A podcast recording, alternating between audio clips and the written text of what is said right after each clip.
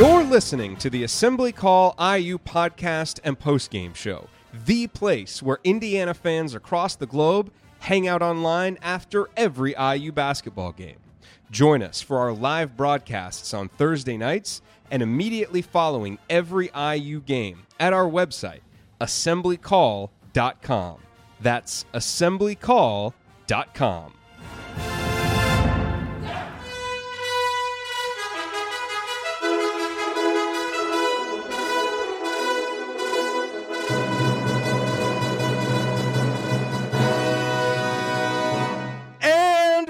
Hoosier fans, to another victorious episode of the Assembly Call. As tonight, your Indiana Hoosiers go on the road to East Lansing against the Michigan State Spartans and snap a seven-game losing streak, winning 79 to 75 in just an unbelievable game that showed us so many of the things from Indiana that haven't been there during the losing streak from the effort and the toughness and the rebounding to like actual physical people like Devon, Devonte Green and De'Ron Davis. And for this Indiana team to overcome yet another injury to Juwan Morgan and the ups and downs to win this game, just an incredible victory for your Indiana Hoosiers tonight. Amazing that of the eight games in this stretch, the toughest one of all was always going to be the one at Michigan State. And it's the only one of the eight that Indiana wins. But tonight, we are talking about the one that they won. And we are excited to be here with you. I am your host, Jerod Morris. I'm here with Ryan Phillips and the coach, Brian Tonsoni. Andy Bottoms is not with us tonight, but I know wherever he is, he sure wishes he was. And we're going to break it all down for you on this edition of the Assembly Call IU postgame show. And let's start this show the way we start every show, and that is with our Hoosier Proud banner moment. And the banner moment comes at the end of this game with Indiana leading 76 to 75 and the defensive plays that the Hoosiers were able to make. Look, it was 76 72, 40 seconds to go. Indiana has two straight really bad turnovers. Cassius Winston hit that three, and I know everybody was feeling exactly like I was like, oh no, we are going to come so close to this thing. But then the Hoosiers did what they haven't been able to do during the streak, which is be mentally tough and make plays. And yes, Cassius Winston missed a couple of shots, but Justin Smith stepping up you know, kind of forcing him to stop early on that floater, a great play. The block that he made, the, the coming fr- from the help side, the block that he made, an unbelievable play. And then for De'Ron Davis to get the rebounds and step up and knock in the free throws, to hit three of four free throws, to make it a four possession game to where Michigan State has the ball with three seconds left and there's nothing they can do. Just so many guys made big plays. I mean, we could go back play after play after play and talk about banner moments because in a game like this, in a situation like this, you know, undermanned against a great team like Michigan State, every play, every three pointer, every big rebound, in a sense, was a banner moment. But there at the end, to make the plays in a big spot to win on the road, I am just so incredibly proud of this team for sticking together, for tuning out all the naysayers, and for fighting to get this win. It doesn't erase seven losses, and the Hoosiers still have a ton of work to do, obviously. But man, it feels good to be a Hoosier tonight, and it's been a while since we've been able to say that. And I'm just so, so, so proud of these guys for what they pulled off tonight. Tonight's Hoosier Proud banner moment brought to you, as always, by our friends at Hoosier Proud and Home Field. At Home Field Apparel, you will find the comfiest and most unique licensed IU apparel available anywhere. And at HoosierProud.com, you'll find great state of Indiana themed apparel while sending 10% of your purchase to causes around Indiana, like the Julian Center for Empowering Survivors of Domestic Abuse. Both brands were started by an IU grad, and all Hoosier Proud and Home Field apparel is designed and printed out of Indianapolis. Be sure to check out Home Field's vintage IU designs, including the classic Indiana warm up script tees and long sleeves, which are printed on incredibly soft tri blends, like the tri blend we've been telling you about with that incredible uh, sweatshirt that you all need to get if you don't have it yet. Can a brother get some coupons? Of course you can. Don't forget to use the promo code assembly at checkout today for 15% off your order on either site. That's promo code assembly at HoosierProud.com and HomefieldApparel.com. All right, well, it is time to move the ball, find the open man, and get some opening thoughts from the rest of our team. And Ryan, we will start with you. I can't imagine there's much to rant about, but give me your opening thoughts on that great right. Indiana victory. Look, if you're in Bloomington or the surrounding area, I just tweeted this out. Get your butt to Cook Hall and welcome these kids back. They have earned that. Everything they've been through seven losses in a row, all the injuries, all of that stuff, everybody around the country saying, What's wrong with Indiana? What's wrong with Archie Miller? These kids aren't playing hard, all of that stuff, all of that noise. Some of it coming from us, some of it coming from the people who watch us and care about us, and some of it coming from outside sources who we don't like particularly much. Those kids went into East Lansing where nobody expected them to win. Nobody expected them to win when they were 12 and 2 and going into East Lansing. And yet they went out and they fought and they battled and they they smacked Michigan State in the mouth a couple times. And, and think about this: they lost their best player midway through the first half, and I'm sure we'll get to that later. But Juwan Morgan goes out midway through the first half. They could have just caved right there because there's no way you're supposed to win this game without Juwan Morgan. There's no way you're supposed to win it with Juwan Morgan, but then Juwan Morgan goes out. You're not supposed to win the game. Those guys fought and battled hard. Then, I mean, uh, uh, Rob Phinisee fouls out. Jake Forrester, of all people, fouls out. They're shorthanded on the road in overtime against what essentially was supposed to be Michigan State's ascension to being the best team in the Big Ten. And what did Indiana do? Outplayed them, eh, completely outplayed them, out hustled them, battled. Indiana shot 38.9% from the field and beat Michigan State. How do you do that?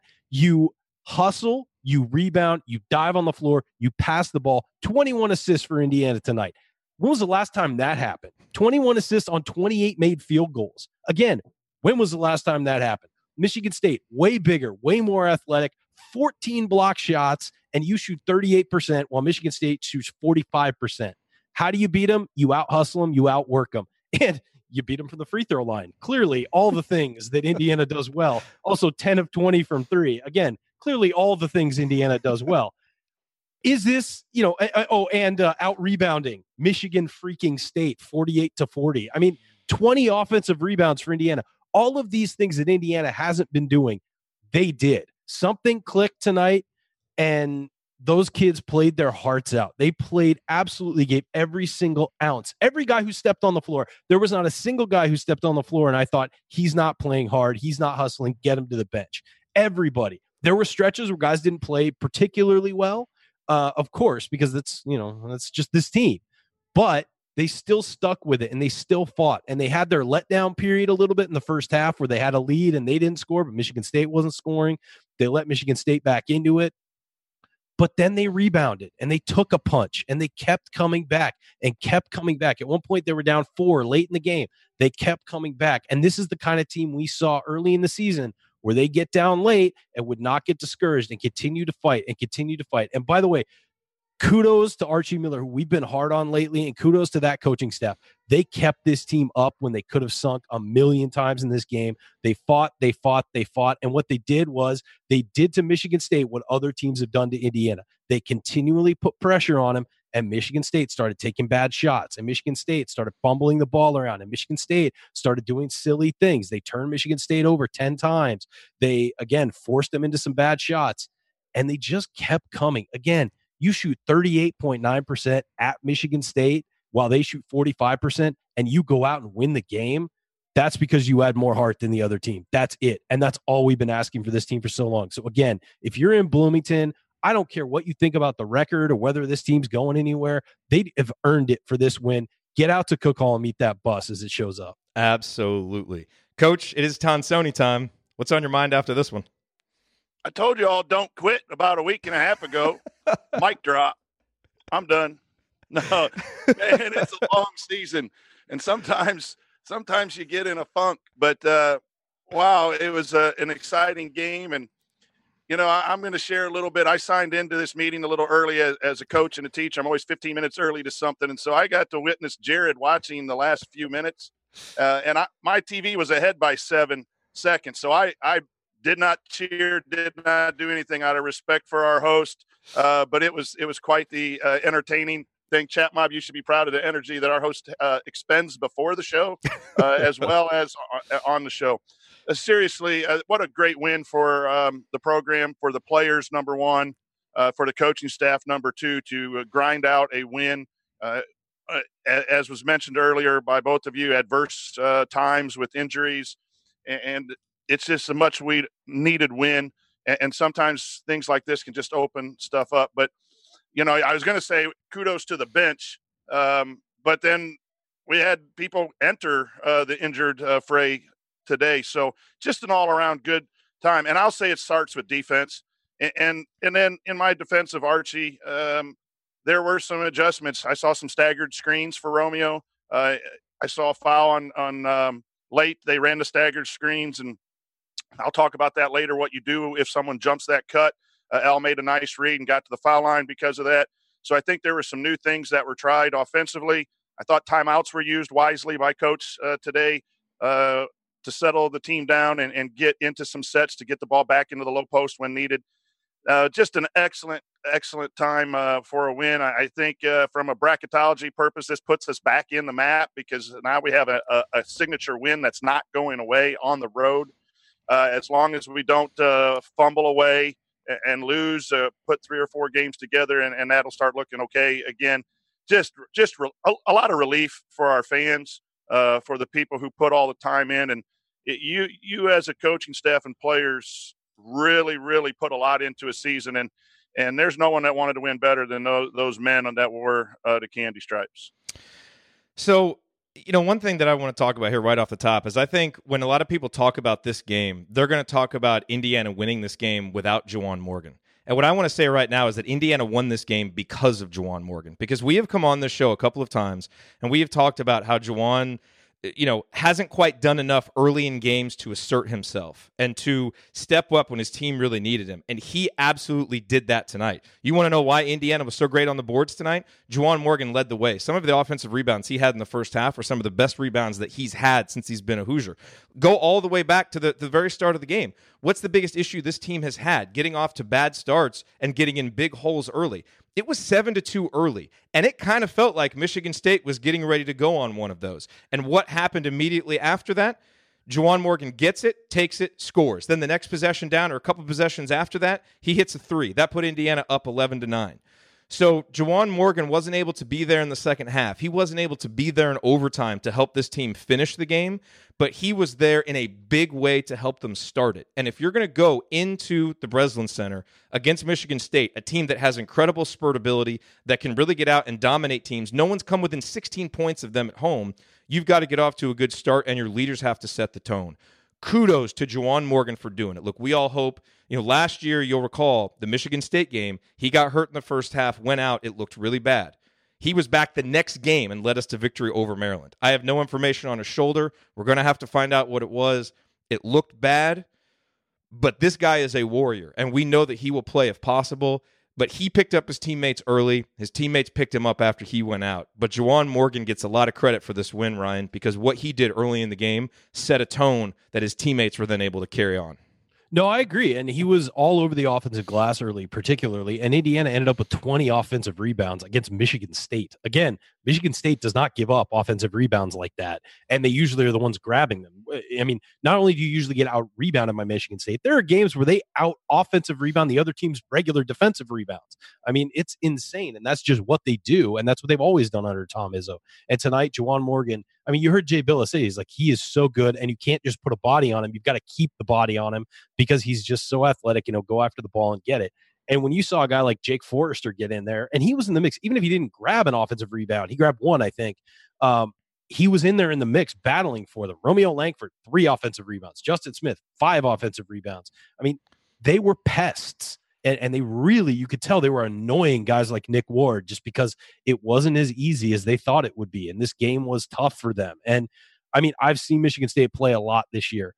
I have never seen them this frustrated in a game, and they were frustrated because Indiana just kept coming and coming and coming. And by the way, we have talked, I would say, negatively about Devonte Green a lot. I want to mention something. The thing about Devonte that makes him frustrating at times, and I think I'm underselling that right there, uh, is his the fact that he'll take any shot anytime, but that also leads to him being fearless, and he was fearless tonight. Those three threes he hit were monumentally huge, all of them, and all of them he had to be fearless every time he took that shot. So kudos to him for stepping up and proving a lot of people wrong tonight when they said he's done. He was the better point guard tonight over Rob Phinisee. And again, we've said Phinisee's kind of in a funk right he now. Might, he might be hurt, by the way. He might have gotten and hurt it's last possible. game. It's certainly possible. And then Devonte, you know, he got his leg hurt. He clearly was limping, came back in overtime and played well. Uh, I, I, look, and these guys also were battling injuries. Uh, you know, Al hurt his finger. It dislocated his finger clearly. Garl popped it back in on, on the bench. and, yeah, and it was still hurt. So I think he might have mispopped it back in because then they ran back to the to the locker room. Yeah. Um, like maybe overcorrected a little. Let's not get into it because that's just making me squeamish. Uh, but you know, to, it's for him to come back in the game and hit key free throws with a busted finger uh, for um, De'Ron Davis, clearly cramping up because he was playing way more than he was supposed to, comes right back in the game and and you know grabs some key rebounds, makes free throws in overtime. I mean, there's just so many appearances. Evan Fitzner hitting his first three pointer since 1996. It felt like, uh, you know, just everybody contributed to some level tonight, regardless of what the stat line says. Uh, everybody did something, and and it was huge. And, and, without every little contribution, you don't win. And that's what being a team's all about. It's it's everybody contributing something. Justin Smith shot 17 times tonight, which is 15 too many. But he had 10 rebounds and he played great defense and he had that great block at the end. He had two great blocks in overtime. He was great in the second half in overtime. Exactly, and, and especially overtime. And you know, again, it's just everybody contributing to the level. Romeo Langford sleptwalked through parts of this game offensively. He just was, eh, you know, out physical, and it was just too much for him. And he went on a tear in the second half that basically won the game for Indiana. I mean, there would have been completely out of the game if he didn't go on that stretch in the second half where he stared Aarons in the face and said, "You can't guard me" after a step back three pointer. I mean, that's what we've been asking about from Romeo for so long. So it's just everybody contributing little things here, little things there. Even though Phinisee didn't have a good game, he was chasing, chasing Cassius Winston around for most of the game, playing great defense on him. I mean, it's this is again exactly what we've been asking for from this team, and we got it from everyone and every little thing tonight. And they played for some reason. They go on the road to the Breslin Center and play with confidence. Oh, it's almost man. like the pressure was off, and it was just like, screw it. Let's go. Let's just go. Yeah. oh man, that was that was unbelievable. Unbelievable. All right, coming up as we continue our breakdown of Indiana's incredible four-point victory over Michigan State and East Lansing, I'll point out tonight's meaningful moment you might have missed, and then we will go inside the numbers to highlight the most important statistical notes from this game. You are listening to the Assembly Call. Stick with us.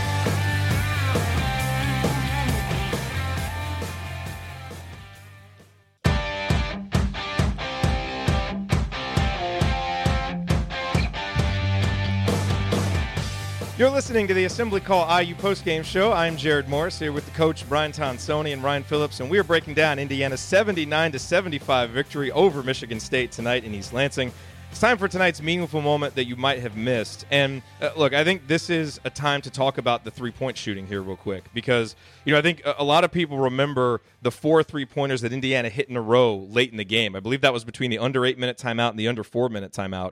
We outscored them, came back four threes. I think Romeo hit one, Devonte might have hit two, and Durham hit one, I think. And those were huge. And look, Indiana was going to have to make three pointers to win this game. Michigan State has lost three games this season. In each of those three games, their opponents made at least 10 three pointers. When you looked at that as a formula for victory and applied it to Indiana, who was on pace to be the worst three point shooting team in Big Ten history coming into this game, things didn't look good. But guys shot with confidence. And look, maybe it was a little bit of law of averages just coming in our favor. Who cares? But the three pointers that I want to point out are the ones that happened earlier in the game that have been the ones that we haven't had. Because what has plagued this team during the losing streak, it's been offensive droughts. And it's been other teams going on a five or seven point run. We can't score and now it becomes a 9 point run 11 14 and all of a sudden you're like good god this got out of hand quickly well there were plenty of opportunities for that to happen michigan state went on a 7-0 run in the first half to go up 18 to 13 Devonte Green drains a three out of a timeout to just settle things down. Then a little bit later, it was 27 to 21. Again, looks like Michigan State's going to push up, you know, to a double-digit lead before halftime. Al Durham hits one from the corner, 27-24, settled things down. 38-33 in the second half as Michigan State goes on a little run again. Fitzner hits a three again to settle things down. So sometimes, you know, you hit threes when you're ahead that really push the lead out and they're big, you know, help you go on a run. But at other times, you just have to make a dang shot to stop the other team. And Indiana hasn't been able to do that. And I don't think these shots that we made tonight are a whole lot different than the shots we've been getting in other games. We just weren't making them. And tonight, the guys stepped up with confidence and made them in key situations. And so, uh, you know, so much focus will be on overtime and the end of the game. but some of those plays early that prevented Michigan State from turning a seven point run into a 13 point run were absolutely huge, Ryan. And, you know, kudos to the guys for finally being able to step up and make those. Yeah, and again, we talked about this on the radio show about like what is the problem, and for each guy, I think it's different. But I think the big key is confidence. You have to be able to step into a three and not question whether or not you're going to make it. If you're shooting it, and and that's the one thing about Devonte Green, I just feel like he never questions whether or not it's going into him. They're all going in, and and that's not necessarily great all the time. But if you are going to step into a three pointer, you have to shoot it with confidence, and I, I think it's that's the key for this team and confidence with everything. So you're not constantly questioning what is going on in the game, what you have to do, what I, where I should be standing, where I should, you know, if I'm going to shoot, do I need to be on the elbow? Do I need to be in the corner? Do I need to be up top? Just play the game and do what you know you can do. And by the way, some of these guys can shoot it. And we saw it earlier in the year. Evan Fitzner can shoot it. We have evidence that he can shoot it. And on the one he hit, he hesitated. And it's kind of great that he hesitated because then it went in. It's like, oh, yeah, I can do this, you know? And a couple of the other guys, I mean, we've seen Al shoot it with confidence over the Big Ten, over the Big Ten play. When Devonte's in there, he always shoots with confidence, whether it goes in or not. And, and you know, it's just about these guys feeling like, hey, you know what? We are good basketball players. Maybe what these people are saying, what we're hearing all the noise around us, maybe they're wrong and we're right. I, I think it's just a matter of, and I know it seems simple to be like, well, it's confidence. Sometimes it is that simple. It really is. And when you lose seven games in a row and things aren't going right and things aren't fun, you question everything about yourself. And these guys have clearly been questioning that. This is these guys are good basketball players. They need to become a good team though, and, and they and they need to all be able to pick each other up when things are going poorly, and and find each other on the floor when things are going wrong, and you know be able to to work together to to work out of this slump. And tonight they did, and and that's why they won. Is they all work together to get out of this. You know, and I think it would be easy to look at this and be like, okay, wow, you know, you're one for your last eight. Whoop de doo. Now you got to go do it again. But coach, I really feel like a game like this can be a complete season changer because now Archie's going to be able to point back and say, guys, look, when you play hard, when you play together, when you get the 50 50 balls, because that's the other thing Indiana did tonight, is every, like the 50 50 balls, they went after him and they got him relentlessly. He can point to that and say, when you do this, when you trust me and trust each other, we can win at the Breslin Center without, you know, with Juwan Morgan not even playing in the second half. Like I, I really feel like that can be a real season changer for these guys, and I don't think it's overstating it to say that. Well, it, you're absolutely right because this team was feeling sorry for itself in several stretches of these uh, losses, and, and, they would start out well, and then something bad would happen, and then they would hang their head and not play with the intensity, and those runs that you were talking about happen. Uh, when you have some guys that can come off the bench, that gives you a little bit of boost. But yes, now Archie's going to say, when you quit feeling sorry for yourself and toughen up, this is what you can do. Do not take steps backwards now. You you you you've had a horrible seven game run where things didn't work out well. We didn't play well. We didn't coach well. We didn't handle adversity. That's over with now, and we know we can win anywhere. And so you're absolutely right. He will be coming back to that over and over again. And there will be games where Indiana slips again and segments of play where they slip again because that's just bound to happen. Uh, but shooting shooting is uh, very, very important. And that's where I think Devonte actually helps us more than his point guard play.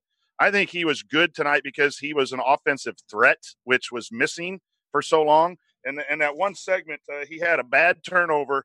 Uh, Romeo was slice cutting down the lane, was wide open, and he threw the ball over his head, and it got tipped for a steal. At the 450 mark, he comes back next possession and drains a three. And that kind of unconscious play uh, is good. He's always got to clean up that that point guard uh, play. And, and, actually, I thought when Phinisee was at the point, I graded every segment, offense and defense. I thought Phinisee's segments were better offensively than Green's as a point guard. I think Green by far was the better scorer tonight, and I've always thought he might be a better two guard than a than a lead guard. Well, and, and, and they played them together a lot tonight. Yes, too, Green yes. playing off the ball. And Ryan, that is such a great point because now if you could put both of those guys and an Al or a Romeo, now the spacing becomes a little better because you don't have two non shooters on the floor.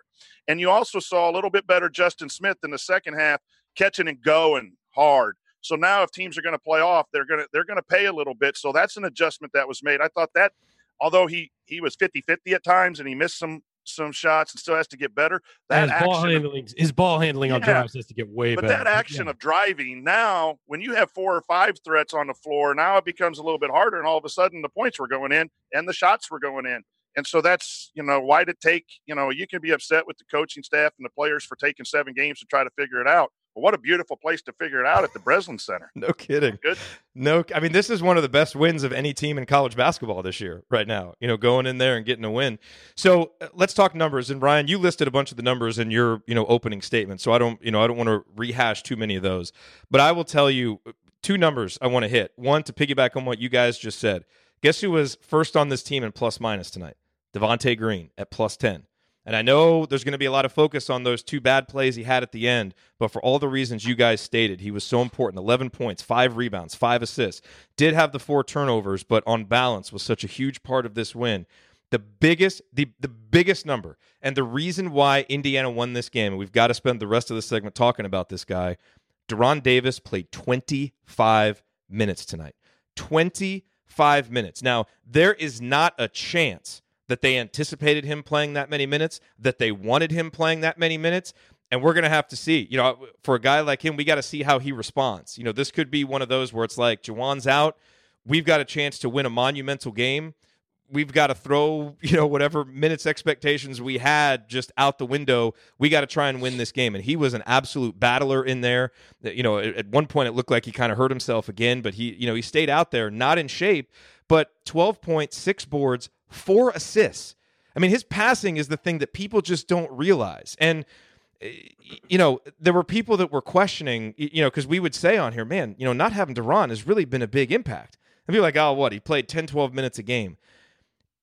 Tonight, if, obviously everybody who watched the game tonight understands how impactful he is, he is, but especially for this particular team and the way they play, he's huge. And Ryan, tonight, we saw all the things that make him such a great player and that make him so valuable to this team. And I tip my cap to him for going out there for 25 minutes battling and staying effective the entire time. He was Yeah, he was really good tonight. So because this game went so late, I have to tell the the chat mob I apologize. I have dinner plans, and I did not expect the game to go this late. Uh, so I kind of have to get out of here after this segment. But De'Ron Davis gets my game ball, and there's no question about it for me because of how he battled. I mean, Let's just that dude- award it now because he's getting mine too. yeah, that dude Mine went too. yeah, that dude went to war tonight. Like he literally did. He was dragging that foot through the trenches tonight. And 12 points, as you said, six rebounds, four assists, one block. He was four of eight from the field. A couple of those he kind of had to shoot, and he was off balance on the, you know, he was trying to get fouled on a few of them and didn't get the calls because he's playing against Michigan State's big men at home. I mean, that's, you know, or on the, I guess, on the road, Michigan State's big men were. And three for four at the line with the game on the line too. yeah. Man, four, four or six free throws for a guy who's not a great free throw shooter.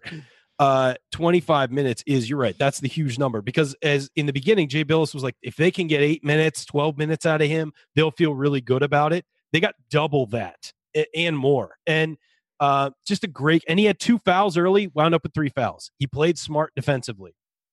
He couldn't run, and you know they were saying Michigan State's just beating him down the floor. It wasn't that De'Ron wasn't running hard; he just can't right now. those guys down the floor. He just can't physically.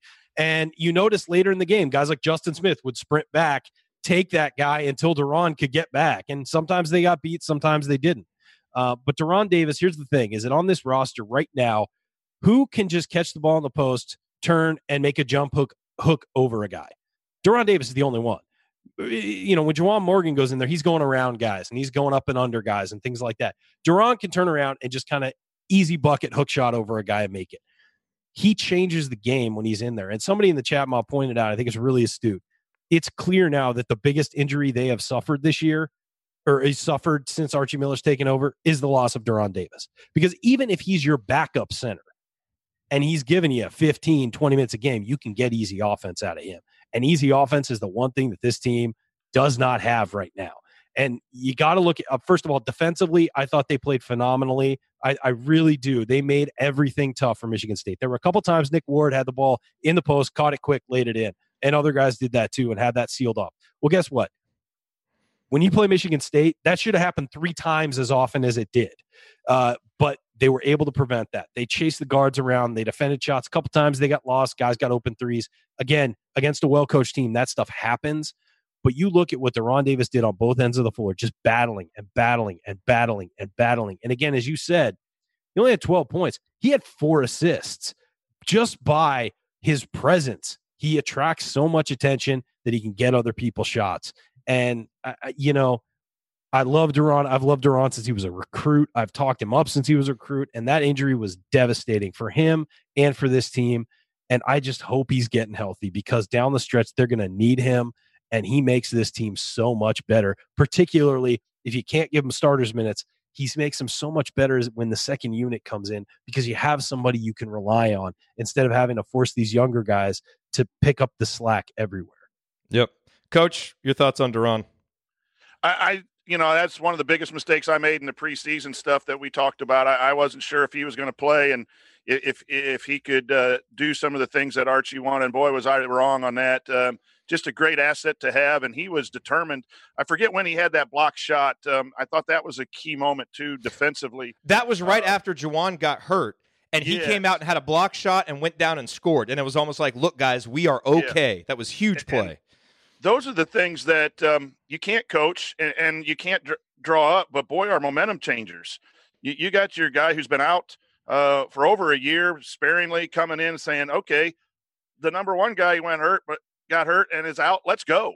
And, and with his play, and that that was that to me was a, a really a good moment as well as uh, all of the, the the scoring that he did and and the offensive stuff that he brings his team. But he also brings his team a little bit of presence inside, um, being physical with low post, and it prevents fouling from Juwan. Juwan has to guard the five all the time. Now you can get him out with the you know out on a four or something where he might not bang against that was my big fear coming into today was how quick are our post players going to get in foul trouble and then who do we go to if davis isn't isn't ready and that gives you some cushion now to move De'Ron offensively and defensively off the five spot uh, for advantages as Archie sees it. But De'Ron, kudos to that young man and the struggles he's been through the last two years to to have a game like that in a big moment for for the uh, team to get uh, back on track. Oh, Ryan. and one other thing, Ryan's girlfriend's talking some about dinner tonight in the chat, and she's going to be leaving here early uh, to get ready. It's dominating the, the chat. It, it must be an off, awesome uh, uh, dinner plans tonight. Well, my actual girlfriend is completely not annoyed by Ryan's girlfriend in the chat, which is kind of funny. uh, she actually loves it. Um, so yeah, we're, we're, sure it's not her, right? Yeah, she's not like over there on her laptop right now no, her actual name is in the chat. So yeah, don't stalk her. Uh, Justin Smith, by the way, this is what I want to talk about Is my sort of last call. Justin Smith, 36 minutes. Romeo Langford, 41 minutes. Devonte Green, 34 minutes. Al Durham, 37 minutes with a busted finger. De'Ron Davis, 25 minutes. Those guys all played their tails off, and they're going to need to be just kept in buckets of ice on the flight home. Uh, um, th- those guys earned it. I mean, I mean, the whole team did, but those guys specifically went to battle tonight, and they went into one of the toughest places in the country and forced Michigan State to say uncle, basically. And it was a phenomenal game. I give Archie and the coaching staff credit for having these guys prepared to send in there and to play just their butts off. I mean, they absolutely did don't discount this. It wasn't a one off game. I know Joshua Langford was out and all that stuff. And I saw some people going, well, Michigan State's adjusting. No, this was Michigan State at home on a Saturday evening game in a packed house against Indiana, who they always want to beat. With a week to prepare after a loss. Because of that name on their chest. They want to beat Indiana bad. And they couldn't because these kids fought. And again, I'm saying it again check online we're going to try and get a post up about when these guys will be back. Somebody, I tweeted out the flight number. You can follow it on the flight uh, tracker website to find out when they're going to be in. Meet them at Cook Hall. These kids have been through a hellish month. Okay. It's been, you think it's been bad for us as fans and bad for, you know, us as observers. It's been 10 times as bad as them. This was an explosion from them. They played their tails off and they put that month, they're trying to put that month in the river go meet them, go encourage them. These kids need to, someone to show that they love IU. We love IU basketball. We love these kids and we want them to be successful. Go meet them and show them that and prove them that. I'm telling you, I, if you're in the surrounding area, go. Seriously, it'll be such a fun experience. Get some pictures with the guys, shake some hands, and tell them how much you appreciate their fight tonight. Um, I really think that would be a great showing of support for these guys who have really been through a tough time. And when things go bad, Hoosiers are supposed to stick together and and bring each other up. So, uh, you know what? We've been hard on them. A lot of people have been hard on them, but tonight they proved to us that they can do it and, and that they can make a run towards the end of the season. Any any final thoughts, or was that it? Is that all you got? I think that was it, man. I think that was it. These guys, they they they earned our respect tonight, and they earned Sure our they, and they earned our you know admiration with what they did tonight. Because that again, very few teams could have gone in and and and won in that building tonight, and they did it. So good kudos to them. They earned every bit of the admiration we're going to show them tonight. they did. All right, I got to get out of here, folks. Thank you. All right, Adios. coming coming up on the assembly call, we continue our breakdown of Indiana's thrilling victory over Michigan State. Coach and I will talk more about Romeo, talk more about Justin and Al, and every other storyline from this game. That is next here on the assembly call. Stick with us.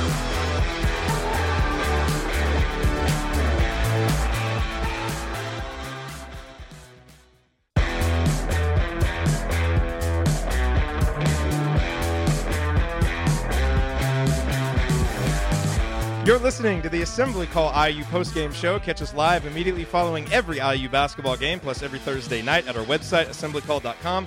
And while you're there, make sure that you sign up for our free IU Hoops email newsletter. Over 6,000 of your fellow IU Hoops fans are subscribed. It will make you a smarter and more well informed IU basketball fan. I'm Jerod Morris. I'm here with the coach, Brian Tonsoni. Ryan had to step off for the night. The overtime uh, uh, meant that he, he had some plans he had to get to, so he will not be with us. But, coach, we are so excited that you're able to be here with us for this game uh, to kind of talk us through this. I, want to spend some time here. We just spent a lot of time talking about De'Ron and Devonte, and you know, I mean, they were such huge parts of Indiana's bench scoring. It's amazing how when you go on the road in the Big Ten, having an actual junior class makes a difference. It's felt like Indiana's played, you know, with you know one senior and Juwan Morgan and Zach McRoberts, who's been hobbled in a grad transfer, who's never been in Big Ten arenas, and other than that, a bunch of freshmen and sophomores. You know, now you got two guys in Devonte Green and De'Ron Davis who they haven't had you know it's been a very up and down two years for them but they've been in these arenas. They're you know they're closer to being men you know? I mean they're they're, they're grown men. Just having those guys out there makes a big difference. And so i mean that's you know that's something as you look at, at reasons for why indiana's been struggling uh, you know that's that's not all of it. Maybe it's not the biggest reason but it's an important part of it. Um, and and we saw that tonight. Let's talk about romeo uh, Romeo, the numbers 19 points, 6 of 18 shooting, so he was not efficient shooting. But this was not the kind of game that was really designed for him to be efficient because of how good Michigan State is at defending twos and how, I mean, they're basically one of the best teams in the country at taking away Romeo's bread and butter. But what Romeo did do tonight, he was able to get to the free throw line, and so he knocked down five of six free throws. He had a couple of threes, and they were huge threes. One was even a catch and shoot three, which we haven't seen from him and you know he was able to get some rebounds. He had four assists. You know, he had a block, and so eh, you know it's easy. You know, you look at that last play of regulation, and and and you know when it's tied, and and he just kind of puts up that bad shot, but he really, you know, at the end of the game when Indiana really needed someone to step up offensively, he really made some nice plays there. And I thought Jay Bilas made some good points about how, you know, he needs to do some more work before he gets the ball, and that was kind of, you know, hindering him. But, you know, sometimes to win a game like this, you know, you need role players stepping up. Indiana had that. But you also need a star, and you need a star to make star plays. You know, that's why Indiana beat Michigan State in 2013, because Victor Oladipo just made star plays. And tonight, for as up and down as he was, and for as poor as his transition defense was at times, Romeo made some star plays.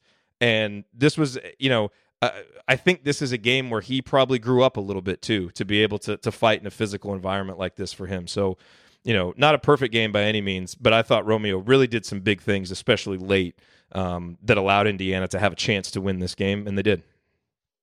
Yeah, you know, every type of player needs to learn the next stage. Uh, when you, you leave high school to go to college, regardless of your uh, star ranking, your recruiting ranking, there is uh, some some knowledge that has to be gained, and at times that can be that can be really tough.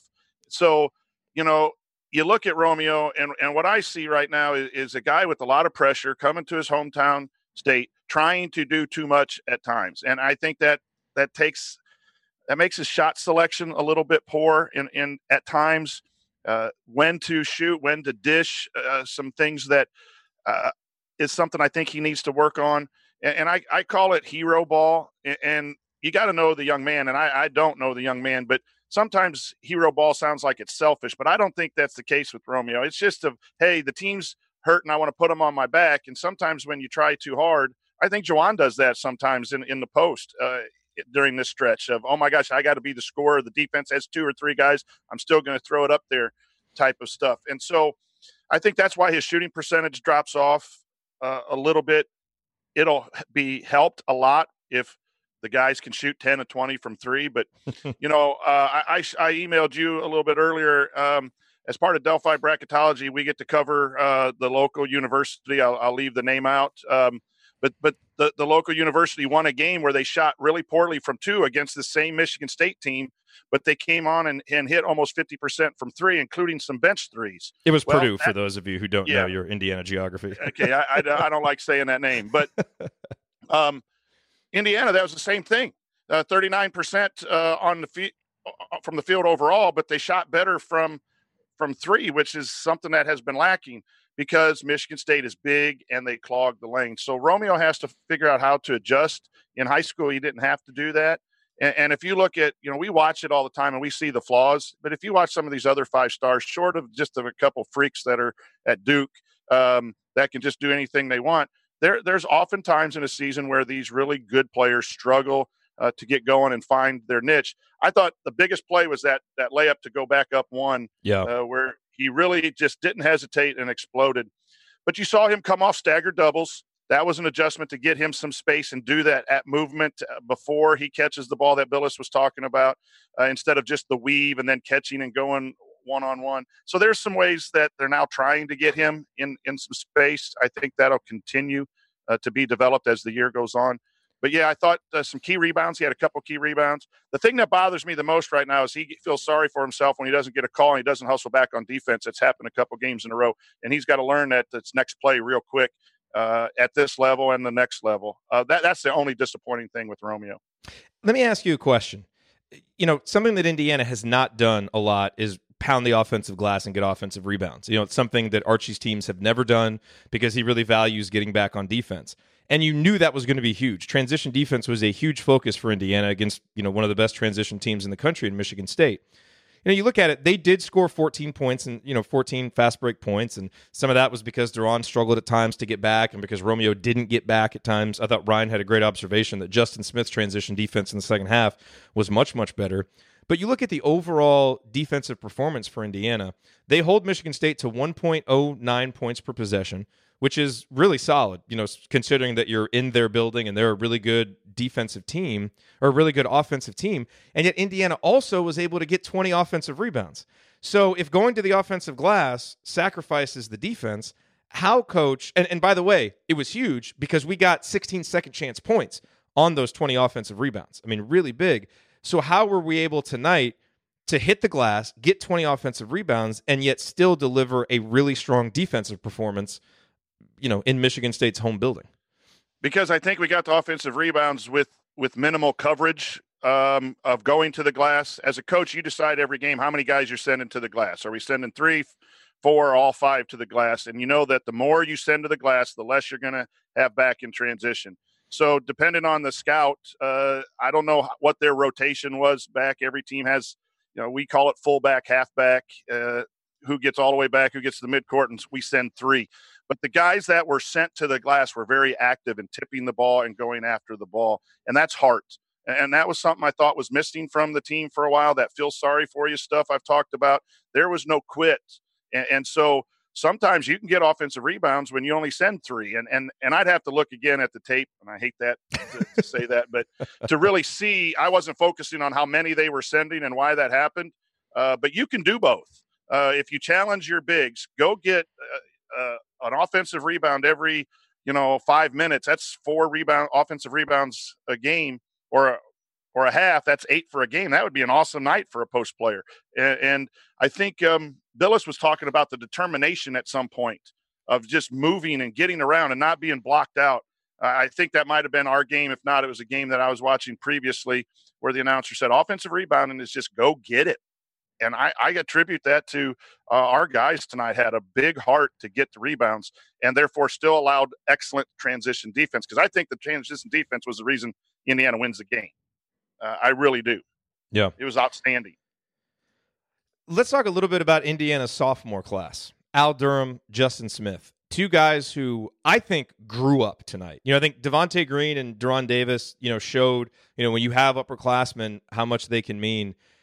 But I, you know, there there are games for in in the careers of young players where they really grow up and kind of realize things. And I thought Justin Smith especially look, you know, six of 17. Did he take some bad shots? Probably. You know, in the first half, I thought he did a really good job of finishing uh, twice, but he was on the block and received passes from his teammates, went up strong. Every time he put the ball on the floor in the first half, something bad happened. In the second half, he was much better. He had at least two or three times where he took the ball from outside the three point line off the dribble and either scored or, you know, usually it wasn't just a smooth layup. He would miss it, get the offensive rebound, put it back, or he would get fouled, but he produced points out of it. He had 10 rebounds, five offensive, five defensive, the three blocks. We talked about the huge block at the end. And, and, and, I'll tell you what was even even bigger than that is he was getting on the floor after loose balls. He played tough. And it it just it seemed like a guy that kind of grew up and was like, "You know what? I can be a dude in this league, but I've got to play like one." And he played hard, he played tough, and he was so I mean, look, Indiana cannot weather losing Juwan Morgan if Justin Smith doesn't play really, really, really well in the second half. And he did. And maybe this is the kind of game where he realizes and says, Holy smokes, you know, I can play the best team in the Big Ten. I can play right with those guys, but I've got to play hard. I've got to play tough. So, you know, questions about the shot selection, all of that. But I thought in some important mental and physical ways, he grew up tonight. I thought it was a tale of two halves for Justin Smith, and I was in the the halftime report, and I was pretty down on Justin. I thought he he plays cautious and, and for whatever reason, whether that's personality or or whatever, it's just like a half a second, three quarters of a second late on decision making. Should I shoot? Should I drive? Should I close out? Should I rebound? And, and I thought all of that left at halftime. And, and uh, you know, I'd love to have a recording of what went down at halftime. No Juwan, and it was like a call to arms probably for the team it was a team led, that's great. If it was Archie led, that was great. But I thought Justin responded to whatever happened at halftime, and he was a totally different player, Jerod, after after halftime. And and the one block shot, and was he the one who got the fingertip late? Yes, uh, or was that De'Ron? No, uh, that uh, was, was Justin, Justin and De'Ron got the rebound. Got the rebound late, um, and I, I just thought it was two different types of players. I thought he was over helping. And, and then, you know, it's not always his fault when he's the guy closing out on a shooter. It might have been someone else's fault, but it sure looks bad when like four or five times the open guy is the guy that you're running out on. So again, knowing strategy and what was going on, I, I don't know that I can attribute all of those open shots to Justin, but I just didn't think he was playing with that fire that, and he's had moments like that this year boy, the second half was, was great. And I think you saw it offensively. He was a decision maker. And in the game of basketball, you need to be a decision maker. You can't be cautious because if you're cautious, you're just a, a number out there and a body out there. You're not a, an effective player. You're not helping your teammates. Today, he helped himself. Today, he helped the team on the Jersey, Indiana, and he helped his teammates with his effort and spirited play. And, and kudos to that young man to, to bounce back inside a game. And now the challenge for him and the coaching staff is you, have demonstrated that, just like you said about the whole team earlier, Archie using this. This is a good film to go first time, half, second half, and show Justin we need you um, on on this team playing this way to to be our best. And Al Durham, I think, has become now he's become a legit guy in the Big Ten, and and he was not that. But you know, we came on here on the post game show after the Purdue game, and there weren't many bright spots there. You know, and he only had eight points. We came on and we said, you know what? He kind of showed us something in this game. He was attacking. He was confident and some of the criticisms that we've had of him, you know, not being able to really play through, you know, tough physical games, kind of getting lost in games. That doesn't happen with Al anymore. And tonight it didn't happen with Romeo on the court. He seemed much more comfortable playing with Romeo tonight and actually, you know, facilitating some offense. He brought the ball up some, had the ball in his hands. He looked really confident. And we said Indiana's looking for a third scorer. Al Durham may well be the guy to do it. And since then, the last four games 11 points against Northwestern, 6 against Michigan, 11 against Rutgers, 14 against Michigan State. He's almost right there at that average of 11. And they were big shots. And he's getting more comfortable both at having a quicker trigger on the three pointer, where he's just, you know, and I don't mean that in a bad way. I just mean he gets it and he shoots it. He's confident. But he's also getting back to doing what he showed that he was so good at last year, which is taking the ball to the hole. You know, getting contact. He had he shot four free throws tonight against Michigan. He shot five against Northwestern. He shot five against Purdue. He shot four, and over his three previous games, he had shot two total. So he's driving, he's dealing with you know, with the physicality of the game. I think his defense has been pretty good. You know, and that was some Brian Evans stuff tonight. I mean, having his finger, I mean, you could see, uh, you know, on on camera right after he got hurt, his fingers just bent. And he goes over there and he's in clear pain. They pop it back in and he comes back on the floor. And that had to be a huge lift for the team where it's just, I mean, it felt like all season. Guy goes out, guy goes out, guy goes out. And now you get Al back. And he comes back and he makes plays. So you know, this was a huge win for the present of the program and it gets the season back on a good trajectory. But, you know, this is the kind of game that for these two guys, we may point back to sometime and be like, you know, remember when Justin Smith and Al Durham really grew up on the road? Because, man, those two guys were good. And, and Al, it's been a, a continuation of what we've seen from him. And by the way, last thing, coach, and then you talk about him. Al's minutes the last four games 33, 32, 38, 37. I mean, the guy's going out there, you know, giving everything, and he's just he's been really impressive. You know, it it, it was fun watching him tonight. He hit some really big threes that that helped the win, but none better than that drive baseline, and he got fouled late, and then stepping yeah. up and hitting two free throws. Uh, and you know, he just stepped up at big times, and you need more than two people um, to uh, run an effective offense in the Big Ten. And if he can stretch and get spacing for the Indiana offense, that's just going to help. And the thing that's that's fun about Al right now, and you mentioned it, there's no hesitation. He's catching the ball and he's thinking shot first. And and we tell players all the time, you're your most open when you first catch it. yeah. You got to have that sense that I'm going to catch it to shoot it, and then the defense has to make me make a different uh, a, another decision. If I'm catching to pass, and then I'm wide open and I hesitate then the three's not likely to go in as a high percentage if you just catch to shoot. And and some players get confused with roles and shot selection talk from coaches and worried about is this a good shot or a bad shot. If you're on the floor when you catch it, think shot.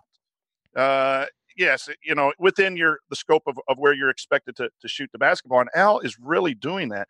And and then he's looking to making secondary moves on catches and drives. And when there are bad closeouts, he's not afraid to to go. He's not running offense. He's looking to play basketball.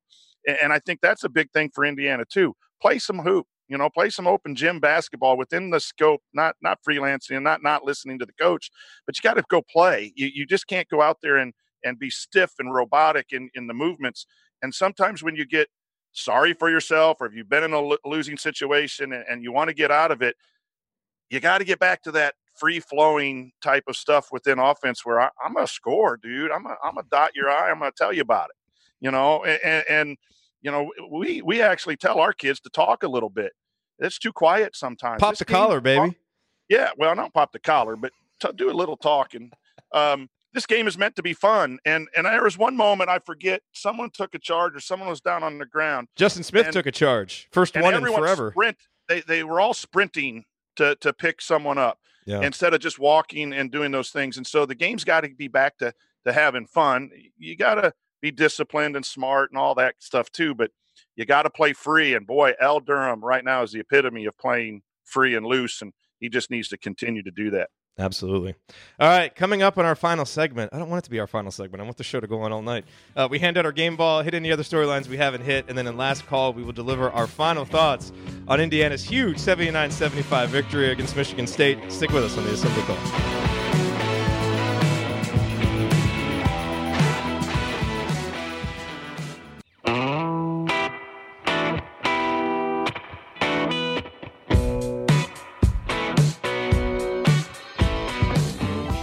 Are listening to the Assembly Call IU postgame show. I'm Jerod Morris here with Coach Brian Tonsoni, and we are wrapping up our breakdown of Indiana's big victory over Michigan State. Uh, Coach, this is the time when we usually hand out our game balls. We already did that. It was unanimous for De'Ron Davis. So, what I want to do for this segment is I want to highlight something, and you kind of alluded to this in the last segment, which is how you need more guys, right? Well, tonight, Indiana had five players in double figures uh, Green with 11, Davis 12, uh, Justin 13, Al 14, Romeo with 19. But here's the thing is every single player who played tonight contributed to the victory. You know, Evan Fitzner was minus one in his eight minutes, but that three pointer that he hit was huge. You know, and he had he had a really nice steal. I mean, he made a couple of plays.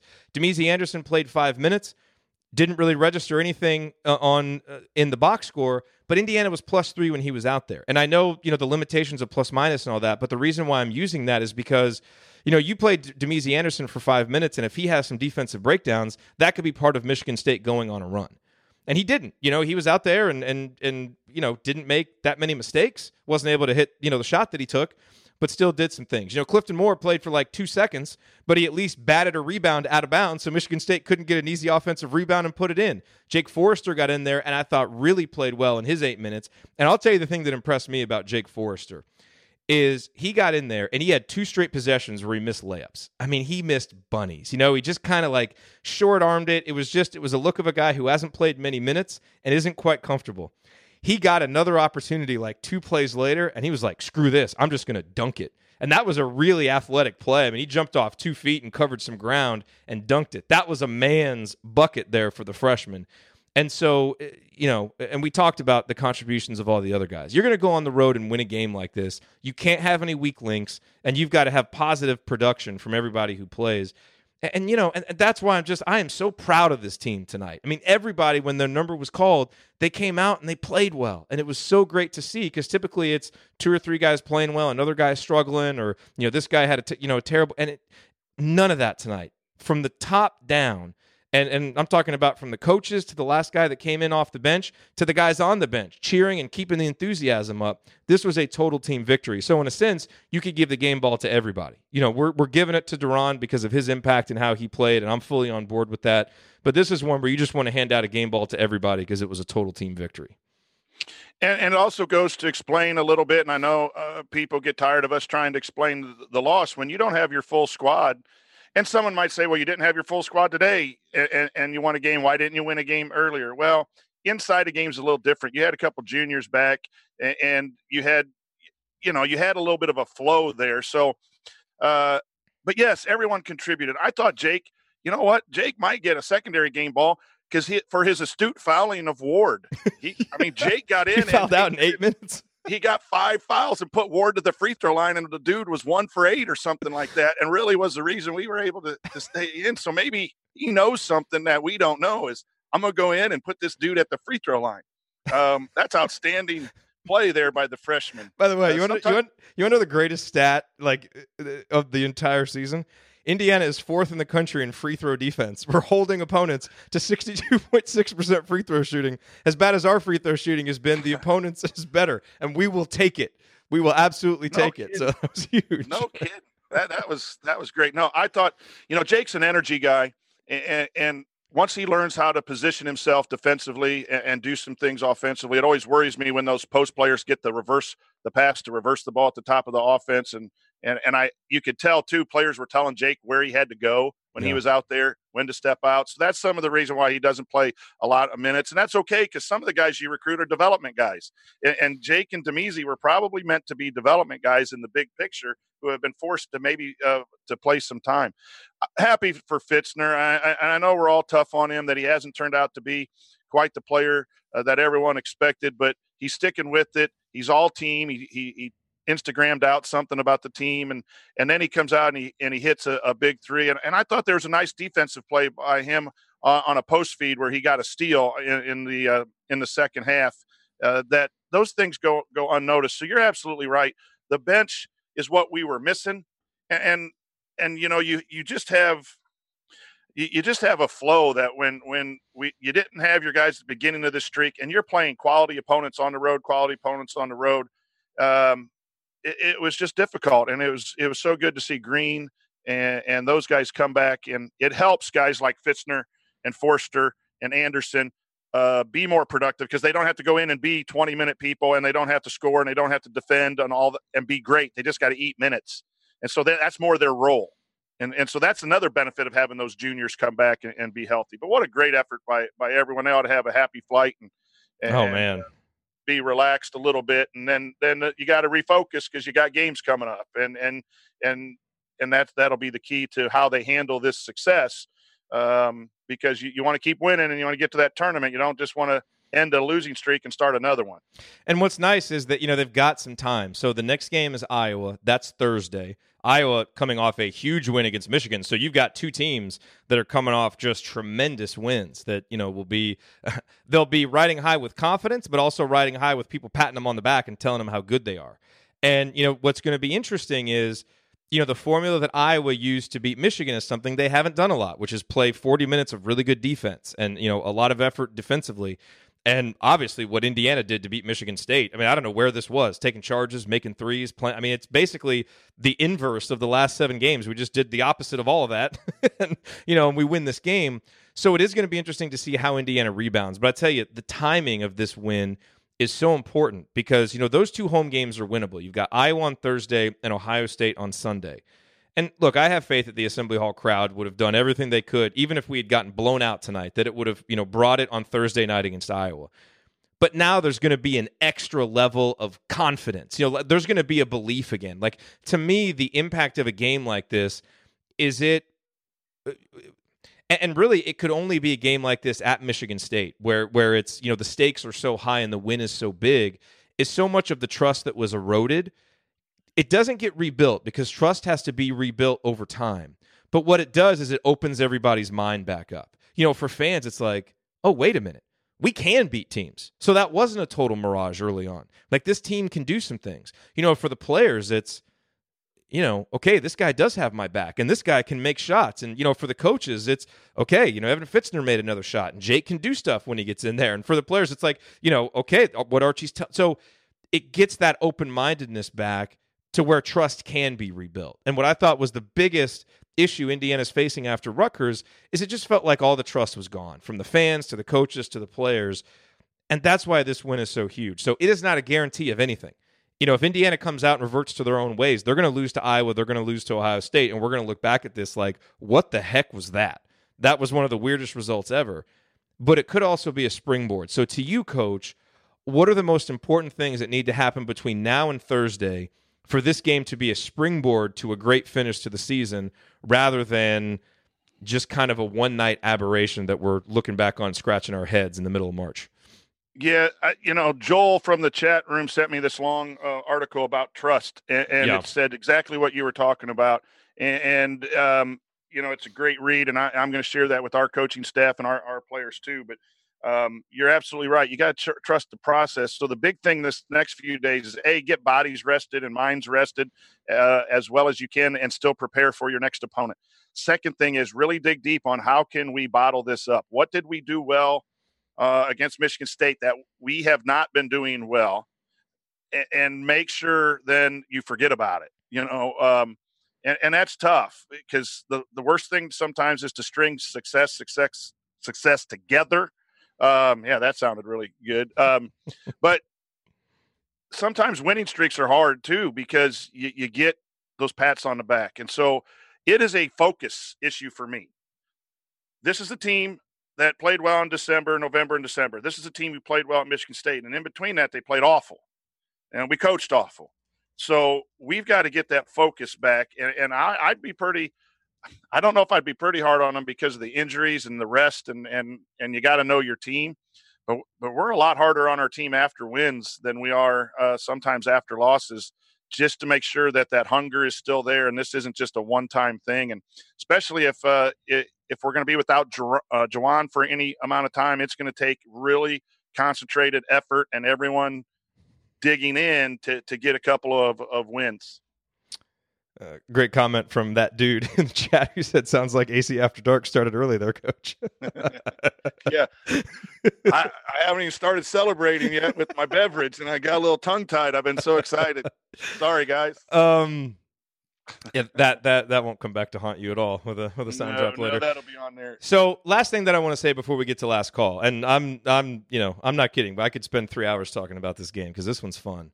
But eh, you know, the undercurrent of everything that we've talked about is a big hat tip to the coaching staff. It's sometimes hard to know, you know, without being there in the game plans and all of that stuff. It's hard to know, you know, what specifically that you compliment the coaching staff for. But to have these guys ready to weather the storm, to you know, to to divvy out the minutes like they did, everything worked. And you know what else worked is we won another close game.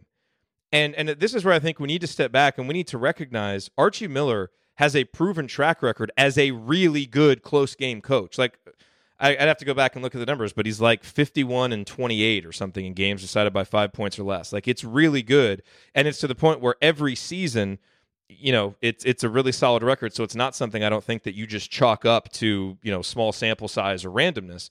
And, you know, one of the biggest shames about this losing streak is that we haven't even been close. You know, I mean, the Maryland game, we lost by three, but we had to hit a couple shots late. Like that game wasn't that close late.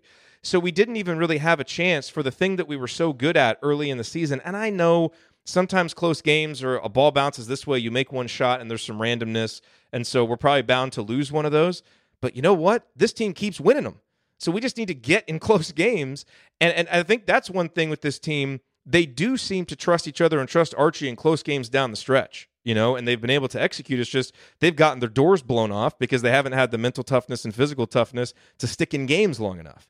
So, you know, I tip my cap to Archie. I mean, yeah, you know, was that would you have liked to get a better shot at the end of regulation? Yeah. You know, that probably wasn't the greatest thing. But man, he made a lot of good moves. His team was really poised and and they did a lot of good things down the stretch to where this wasn't just you know some balls bounced their way in fact at the end of overtime there when you're up 4 76 72 and you turn it over twice you know i mean some balls didn't go your way and they were able to weather that. And so tip of the cap to the coaching staff because they kept this team together uh, and they were able to you know to lead them through the end of the game there. Uh, the guys made plays and the coaches made calls and that's how you win games like this. Yeah and and one thing i'd like to share uh, with with the listeners you know there are good and bad players and there are good and bad coaches but i've never met a player or coach who really truly doesn't want to win. Uh, sometimes the the effort or the focus or the preparation isn't what should be done and and players and coaches have to be held accountable. But there's no doubt that this team still has the desire to win. And despite you know some articles that come out about locker room issues and all kinds of stuff like that, uh, we no one really knows what's going on except those guys in in that locker room for the most part. And, and just kudos to them of of, of eliminating the noise. Uh, focusing in on what needed to be done and finding a way to get it done in a in a very very tough environment and you know there there's there's just nothing better than you know breaking a you wish you never had a losing streak but there's nothing better when once you have one than breaking it. Um, and, and then hopefully stringing some together and, and winning you know seven out of nine or something like that to, to get into the uh, postseason on a high note.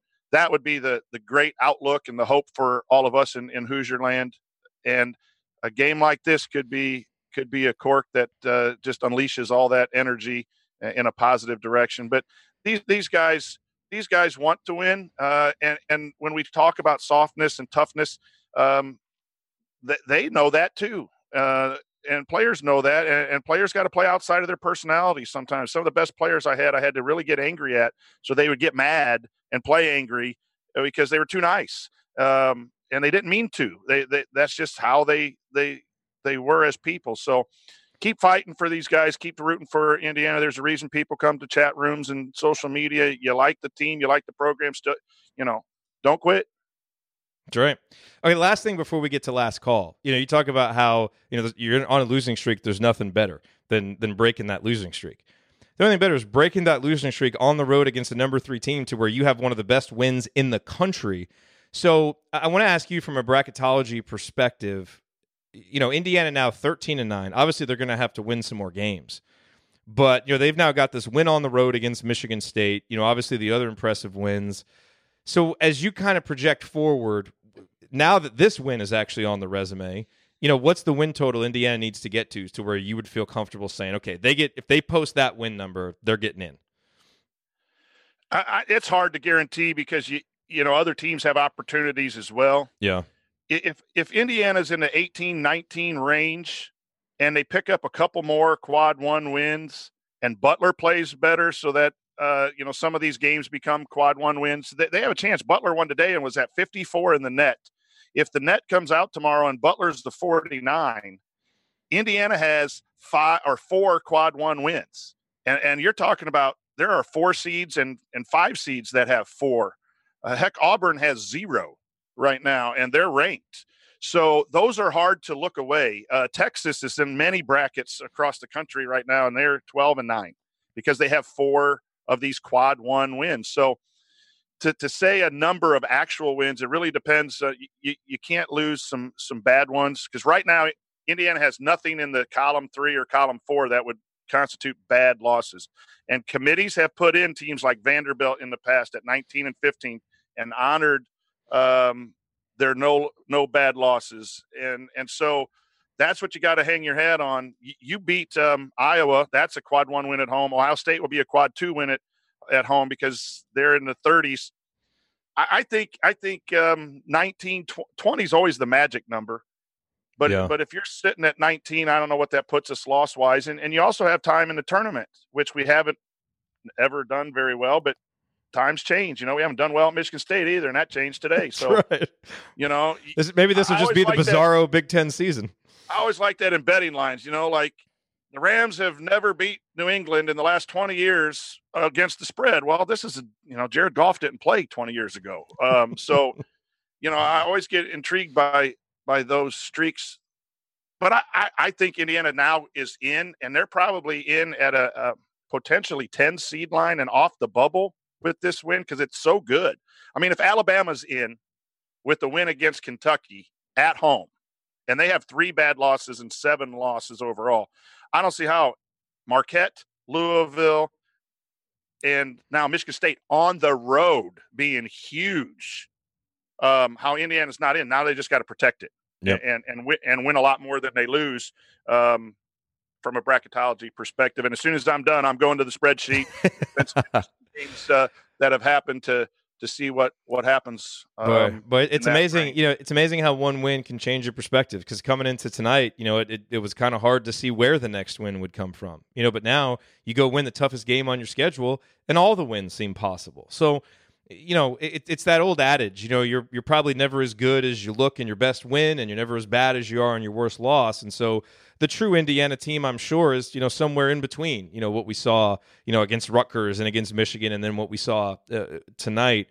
But boy, this sure does give you some hope and some faith that what you saw in November, what you saw in December, you know, maybe you know Indiana, you know, just suffered through that that terrible month of January, which we knew was going to be difficult even before the season. We didn't think it was going to be that difficult, but we knew it was going to be difficult, and we always thought this team was going to hit their stride in February and March. Well, look, the calendar turned. The first game in February is at Michigan State. Indiana just went and won it. So it gives you a lot of hope that they're going to be able to do that down the stretch.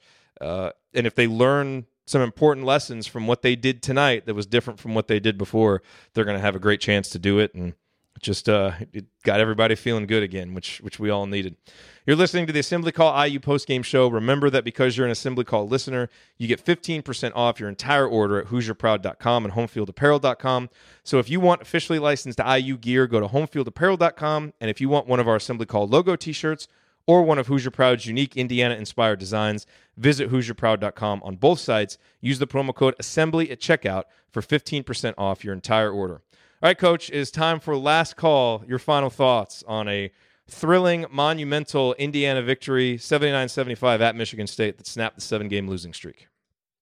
Uh, well, thank goodness. Now all of us can get back to reading social media again and, and reading our favorite articles and not shying away. You, you texted me today on, on my way home from practice and asked if I wanted to be on the show, and there's a slight hesitation.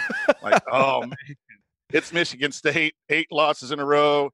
Um, but out of respect for you and, and Ryan, there's no doubt I, I, I took that option. But this just shows what the program can do. Uh, we still need to hold the coaches accountable and the players accountable for not having the type of uh, bad play and soft play and maybe a not structured enough offense. All the things that are, are good criticisms of of the staff and the players.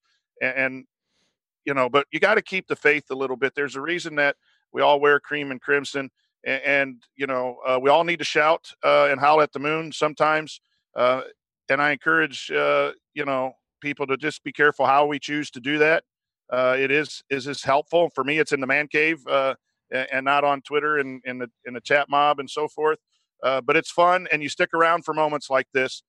But more than about us fans, it's it's about the, the, the people in the arena that you know they, they fight every day and and it can be a grind. College athletics can be a grind and, and when you lose it's no fun.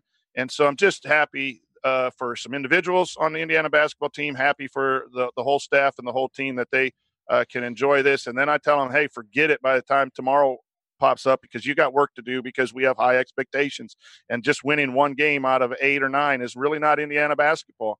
And, and we root for you because we like winning and it's time to hang banners again. Not maybe this year, obviously, but we got to start getting back to Indiana basketball, and, that's more of a challenge to the players also a challenge to the staff to to to do better. Uh, and let's get a winning streak going. Boy, tonight sure felt like Indiana basketball again, didn't it? You Yes, know, that's uh, uh, the worst part about the seven game losing streak. It's not it's not the losing, right? Like we can we can not accept losing, but you can take losing if you feel like your team is out there giving a great effort and they're just not as good as the other teams. You know, and I think what's been so hard about the seven game losing streak and what has made some of these games so disappointing to watch is not really being able to feel proud of the team at times because you just felt like they weren't fighting as much as they could. And you know, some of that, you know, may be unfair for us to to project onto them. And and we've talked about all the, you know, the many reasons why this team may have been fighting a crisis of confidence and and and you know the the the issues that they've had not being able to practice fully and the chemistry issues, like all of those things. But still at the end of the day, you go out there for 40 minutes and you you know, you present what you're about. And we all just haven't been proud about what Indiana basketball has been about for seven straight games. Tonight, win or lose, if a couple balls had bounced the wrong way, we would have been able to come on here and be proud about the way Indiana played. You know, even if they lost, and the loss would have been terrible and it would have been an eight straight loss, and that would have meant that the night wasn't a success, but we still could have been proud. But man, to win that game with the way they played and to have it snap the streak, it's just it's awesome and it's there's just there's no better feeling to me as a fan than to be proud of the team win or lose to be proud of what you put out there and the way that you represented yourself the way that you represented your team the togetherness that you had and you know i, I kind of found myself as the game wore on and you know the shadow the cloud of the seven game losing streak it it does make you think okay we're probably going to find a way to lose this but you know what you know, let's let's figure out in the post game show how to not necessarily make this a moral victory, but talk about how we're still proud. And they just went out and won it anyway. And I mean, I just you know, you know, the way Juwan came out, then losing him, the way Al got hurt, com- came back, the way guys like Justin Smith and Al Durham and Romeo and everybody picked up for each other, picked up the slack. I am just one proud Indiana fan tonight, and it's the best feeling that you can possibly have as a sports fan. And it's a feeling that i hope to have you know every time now that we watch this team play down the stretch because they've certainly got it in them um, and they you know they showed us that tonight and so if they can continue playing like this uh, obviously we're going to have uh, many more victorious episodes of the assembly call but more importantly i hope we have many many more proud episodes of the assembly call because those are the best ones to do always all right That'll do it for us on this week's edition, or on this edition of the Assembly Call IU postgame show. If you want to see us do the show live and be part of the live chat, make sure you subscribe to our YouTube channel, youtube.com slash assembly call. You can also subscribe to our podcast by searching for Assembly Call wherever you listen to podcasts. And don't forget to go to assemblycall.com or text IU to 66866 to join our free email newsletter. Thank you for listening. We'll be back on Monday for Banner Monday and then Thursday night for the IU Iowa postgame show. Until then, Keep your elbows in and your eyes on the rim. And go Hoosiers. Thank everybody for coming out. All right, I got to get out of here, folks. Thank you. Thank you for being here and for listening to this episode of the Assembly Call. We appreciate it. And we really do rely on the support of audience members like you to keep our show going and to keep growing. And so we have set up a page on our website at assemblycall.com slash support that lists five ways that you can support the assembly call. And we encourage you to choose whichever method is the easiest and most convenient for you. One of the methods is donating, and so many of you have donated, and we appreciate it so much. On that page, you can choose a monthly recurring donation or an annual recurring donation or just a one time donation, whatever works for you. And if you don't want to donate, Another way to support the show is you can use our affiliate URLs, iutickets.shop or iustore.shop when you're going to shop for tickets or gear, and we will get paid a small commission when you use those links. But however you support the show, we appreciate it. Thank you. That was awesome. That Oh, might man, be the it's so good. biggest win, Jerod, that I've never cheered for in my entire life. Because you were trying to stay quiet. I didn't want to ruin it for you because I knew I was seven seconds ahead. And uh, oh, man. I'm sitting there biting. I'm trying to lean back out of the camera view. I should have just shut the camera off and muted. I didn't even think about that. But I Uh. get so nervous about messing up my settings and all that. That's just a bad No, I, I habit know. of mine. Here 15 minutes early and all that stuff. but I it ended up being a lot of fun because I was like, oh, we just scored. Jerod's gonna go nuts. Boom! Five seconds later, you're going nuts. Oh that man, was great. that was that was just awesome. What a man! What an unexpected win. Oh. You know, you know what's funny is I was having, and, and this happens every game, so I don't, for the most part, you know, all day I was like, I don't know, man. Like maybe we're just gonna start hitting some shots. Like maybe something crazy will, will happen, and we're gonna win this game. And I was like, I should I should put a tweet out about this. Like I'm having a strong gut feeling. I was like, no, because there's a good chance that that's gonna come back to haunt me. So I didn't. But what I did do is I came on my notes. I always like I like to just write down our record and everything real quick, just so I don't mess it up. Because sometimes in the heat of the moment when we start the show, I'll forget the final score or something. But usually I wait until after the game or when I know the result. Tonight I put on the notes, just getting prepped. I was like, okay, you know, Indiana 12 and 10, 3 and 8 in conference play. I had it all written down ahead of time. I was like, yeah, I'm gonna try and do a little reverse jinx here. Let's put it on here so then I have to try it. Or so then I have to change it before the show. It worked. Man, proud of those guys. That was greatness. That that was it was you know I, I do that as well every game, and then you get off to these good starts at Rutgers, and you know uh, you're like, okay, we're this is the game. This is the game. Uh, Michigan, you didn't feel that way, but Yeah. um, yeah. And then you know you said it well at halftime too, when I took stopped taking notes the last six minutes of the half after Juwan got hurt, and the start of the second half, I was just kind of in a stunned. I can't believe it happened to our best player. Even I mean, I we've know. had 19 million injuries, and now now we're going to be 12 and 10 if we don't pull this one out. How are we going to do it? And, and they stuck in there and stuck in there and stuck in there, and you know, it just yeah, fantastic. Also, we need Archie's wife tweeting more. I feel like she hasn't tweeted very much, but she was going nuts because I feel like I've been following her for a while and I haven't noticed all the tweets, but she was going nuts tonight. It was nice to see. Um, have has there been any update about Juwan? I haven't. I wasn't watching uh, Twitter to see any, if anything came out of the post game press conference. I, I haven't Have, been. have you seen anything?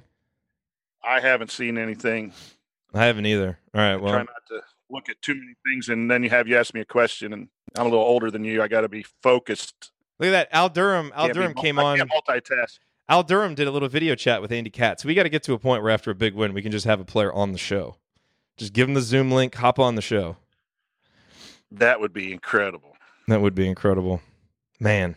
Well, I yeah, I don't see an update, so I guess I don't know. Let's have to wait and see. Man, hopefully he's hopefully he's all right. I mean, for the obvious reasons of like we need him on the court, but beyond that, for him to have to deal with another injury, Do another you- shoulder injury. Do you think when he came out and there was no ice on it and there was no wrap on it and he was not in sweats that he could have gone? I don't know. I mean, they said there were reports that he was out for sure. So Okay. I don't know. Oh, I, that's what I thought too, but I was shocked when he came back out in full uniform. Now that might have just too. been, hey, it's a close game. I want to get out there quickly and watch. But I thought he would have changed out of something and gotten in his sweats and or at least had like a sling or something to protect it. Yeah. a sling or something on on him because ice on it to calm it down. Um, you know, eh, I guess the best case scenario is if it popped out again. He played that whole year with it popped out. I know. That they brace it and, and Kent, Kent Davis said uh, he hasn't heard an update, but saw Juwan in the celebration after the win on Twitter. So I don't know. I mean, that's you know, like I said last year at the Michigan State game, I thought he was going to be out for a while, and he came back and delivered one of the, the best performances of his career against Maryland. So that guy is tough, you know, and man. it could it could be something too when you've had that injury before and then it, it gets the wrong way and it, it it's a stinger or something like that. I'm not a I'm not a doctor even close to it, but they were very precautious because of his history of going in and checking it, and they didn't want to bring him back for the set. It's been too quick to try to make a diagnosis, and yeah, and, and um, so they, they spent some time in there doing range of motion and all that kind of stuff, and um, we'll we'll have to we'll have to see, but yeah, that that'll be tough to recover from, um, and, and that that's that's the tough part too, is if he can't go. But maybe that opens up some things for Romeo and and some other players, and it's next man up, and you just you just gotta forge ahead. got to forge ahead. That's what they did tonight. Coach, thanks for coming on last minute. I appreciate Hey, you. no, no appreciate you being here. man. I- It because because Ryan would have had to leave early, so this would have been like the IU Kentucky game all over again, where I'm just here celebrating by myself. Solo. yeah. now you know So- I, I enjoy uh, being a part of this. I, I can't thank you enough for including me as often as you do. So if I'm available, uh, I have no problem jumping on. Awesome. Well, we appreciate it. Awesome to see so many people in the chat mob tonight. Thanks for coming out and celebrating with us. That's uh, you know, that's the thing that makes these ga- these kind of wins even more special is when we can share it with everybody. So, all right, time to go edit this thing so all the podcast listeners can listen. And I probably won't be able to get to sleep until two o'clock in the morning. Take that long for the adrenaline to uh No kidding. to rush out of my Missed body. you, chat mob. Sorry, I only could do a couple things at a time at my age. but you guys are awesome. My multitasking is very weak, but I, I was with you in spirit. yes. Uh, all right, everybody. Have a good night. Um, we will talk to you again. We'll talk to you again Monday for Banner Monday. See you, everybody. Pop some new Cascade in your dishwasher with 50% more cleaning power. 50% more cleaning power. New Cascade does it better. 50% more cleaning power. New Cascade does it cleaner. Switch to new Cascade Platinum with 50% more cleaning power. No need to rinse your dishes, and it's even strong enough for the quick wash cycle. New Cascade Platinum. Pop some new Cascade in your dishwasher with 50% more cleaning power. Sticky notes, email alerts, a string around your finger.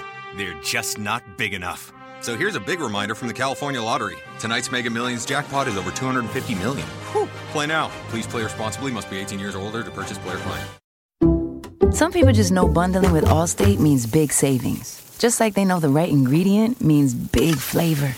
They know honey on pizza is where it's at. And olive oil on ice cream is the cherry on top.